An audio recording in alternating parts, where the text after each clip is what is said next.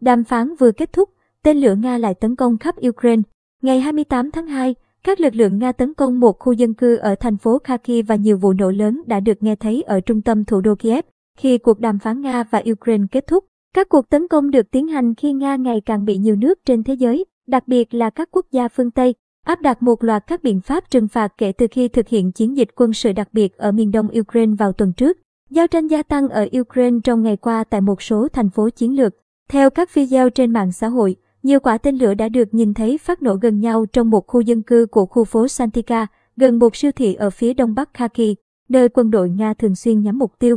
Vụ bắn phá ở thành phố Kharkiv hôm ngày 28 tháng 9 làm một phụ nữ thiệt mạng và làm 31 người bị thương, nâng số người chết ở thành phố đó lên 9 người trong vài ngày qua, theo Hội đồng thành phố. Trong số những người thiệt mạng có 3 trẻ em. Thị trưởng Ihor Terekhov chia sẻ trên tài khoản Telegram, hôm nay chúng tôi đã trải qua một ngày rất khó khăn. Trong khi đó, Tổng công tố Ukraine Irina Venediktova mô tả tình hình ở Kharkiv là địa ngục và chia sẻ video trên Facebook cho thấy tên lửa bắn trúng cửa sổ nhà bếp và làm bị thương một phụ nữ. Người này sau đó tử vong trong bệnh viện.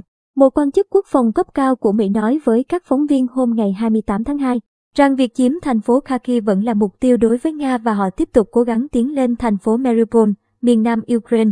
Tuy nhiên, Nga vẫn chưa chiếm được thành phố nào, quan chức Mỹ khẳng định. Trong ngày 28 tháng 2, các phóng viên CNN chứng kiến ít nhất 3 vụ phóng tên lửa ở biên giới phía nam thành phố Belgorod, hướng về chiến tuyến Kharkiv. Họ nhìn thấy ba bệ phóng và một xe tải gắn tên lửa. Khi cuộc đàm phán giữa các quan chức Nga và Ukraine kết thúc vào đầu giờ tối ngày 28 tháng 2, các phóng viên CNN tại Kiev nghe thấy nhiều tiếng nổ lớn. Sau đó là tiếng còi báo động vang lên khắp thành phố. Trong khi đó, tại cuộc đàm phán nhằm ngăn chặn giao tranh ở Belarus, hai bên chỉ đạt được thỏa thuận tiếp tục trao đổi.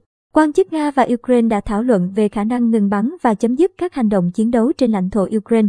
Cố vấn Tổng thống Ukraine Mikhailo Podolyak nói với các phóng viên, không đi sâu vào chi tiết, ông Podolyak nói rằng cả hai bên sẽ trở lại thủ đô để tham vấn và có kế hoạch tổ chức vòng đàm phán tiếp theo. Văn phòng Tổng thống Volodymyr Zelensky cho biết Ukraine trước đó đã yêu cầu ngừng bắn và rút quân ngay lập tức. Tổng thống Zelensky cho biết ông không thực sự tin tưởng vào kết quả của cuộc họp này nhưng hãy để họ thử. Theo đài CNN, giữa lúc người Ukraine không mấy hy vọng vào các cuộc đàm phán mang lại một con đường dẫn đến hòa bình. Các cơ hội để làm dịu xung đột dường như đang nhanh chóng bị thu hẹp. Các đồng minh phương Tây đang tăng cường hỗ trợ Ukraine thông qua gói hỗ trợ tài chính và vũ khí. Về phía Mỹ, thư ký báo chí Nhà Trắng Jen Psaki cho biết Mỹ vẫn cam kết không đưa quân đến Ukraine. Bà nói rằng nếu Mỹ triển khai quân đội vào Ukraine, đó sẽ là một cuộc xung đột trực tiếp và có khả năng xảy ra chiến tranh với Nga. Đó là điều mà chúng tôi không muốn vướng vào.